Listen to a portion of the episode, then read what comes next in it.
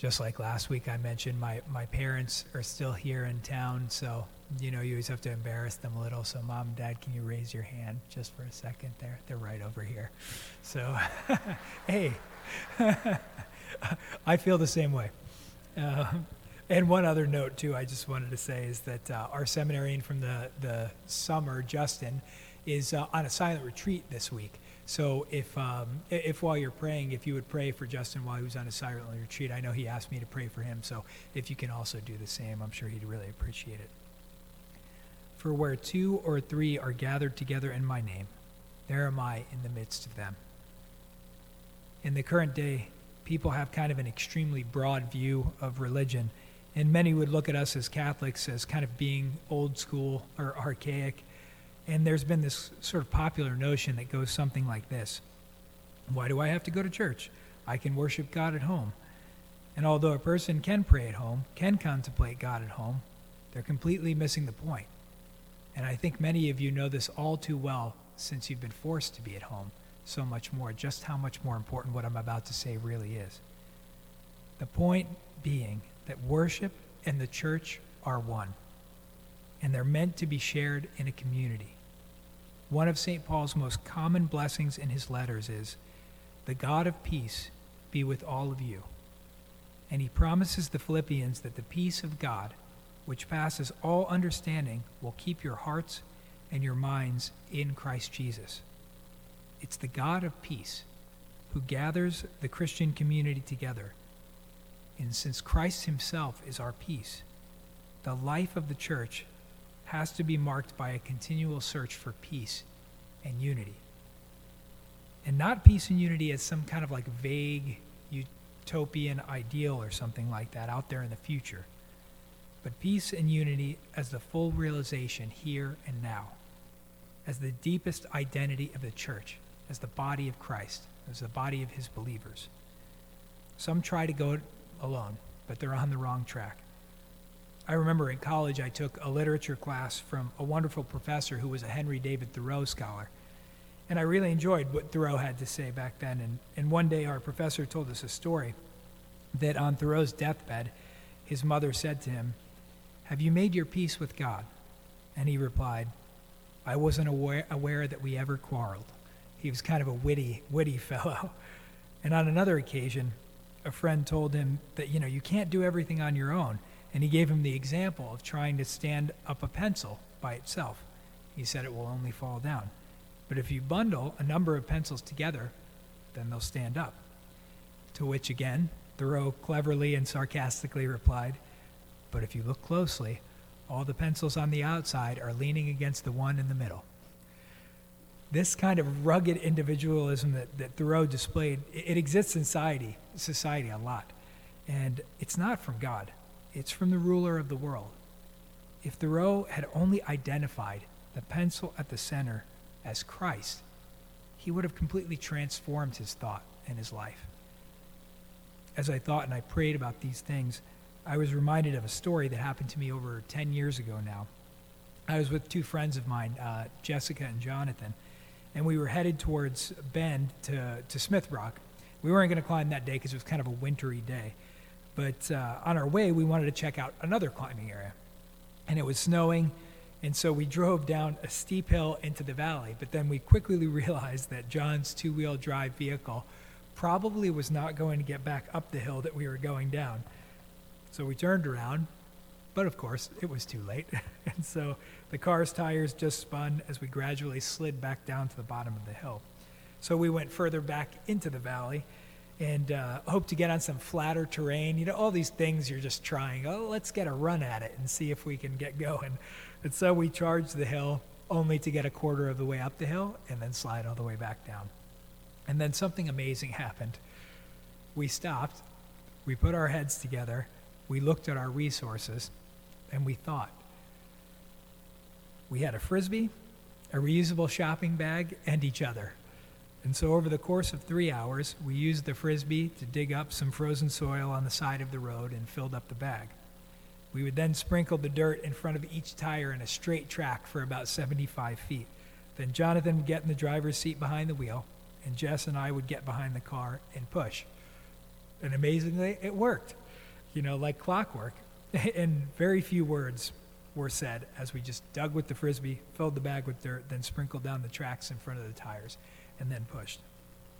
After at least three hours of effort, we got to the top of the hill and were safely out of the valley. I tell this story because it's always struck, stuck in my memory just how amazingly well that we cooperated together that day. And just because we were working towards a common goal, we were like, we got to figure this out.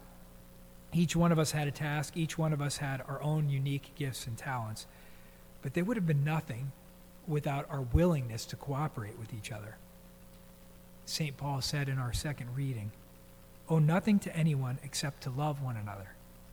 For the one who loves another has fulfilled the law. You shall love your neighbor as yourself. Love does no evil to the neighbor. Hence, love is the fulfillment of the law.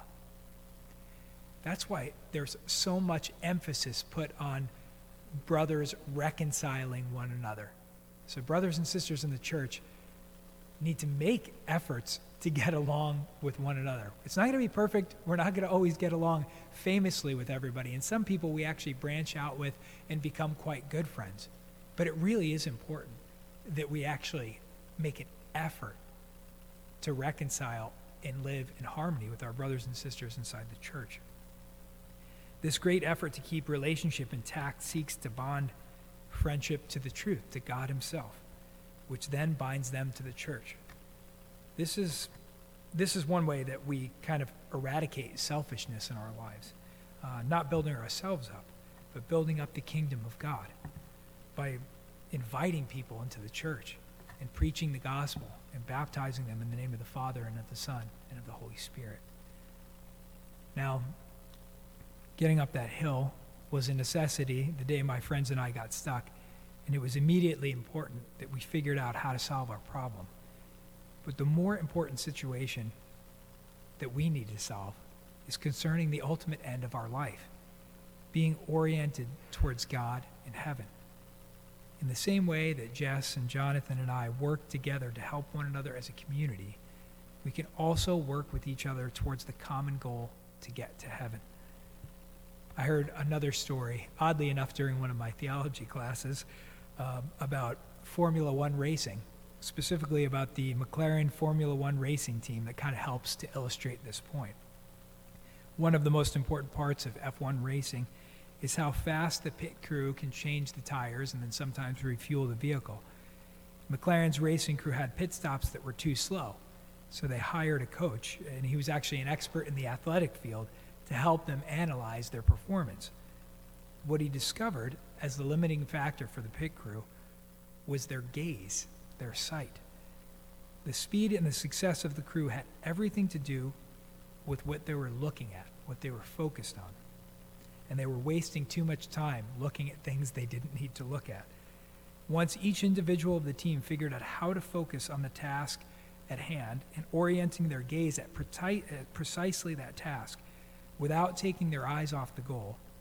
They went from a 4.5 second average pit stop, which to a guy that doesn't follow racing too much sounds pretty darn fast already, to the fastest pit stop ever recorded in Formula One racing at 2.3 seconds. Our spiritual life, oddly enough, is a lot like this. There are millions of different things in the world vying for our attention. I sort of say it like this to myself too many shiny objects in too little time. But if we truly desire to be ultimately happy and want to experience happiness beyond our wildest imaginations, even here on earth before we get to heaven, we must fix our gaze upon Jesus Christ. What happens when you gather people together that have this desire all in the same place? You have this, what we're looking at right now with gazes fixed on God. God sends His Spirit into us and supercharges our abilities. And although we all have different abilities and capabilities, it's in working together by contributing to the church that transforms the entire body of believers. With our God given gifts and our eyes fixed on Christ, this is what allows us to be who we truly are the best versions of ourselves as sons and daughters of Jesus Christ. Jesus says in the gospel today, Amen, I say to you, whatever you bind on earth shall be bound in heaven, and whatever you loose on earth shall be loosed in heaven. Again, amen, I say to you, if two of you agree on earth about anything for which they are to pray, it shall be granted to them by my heavenly Father.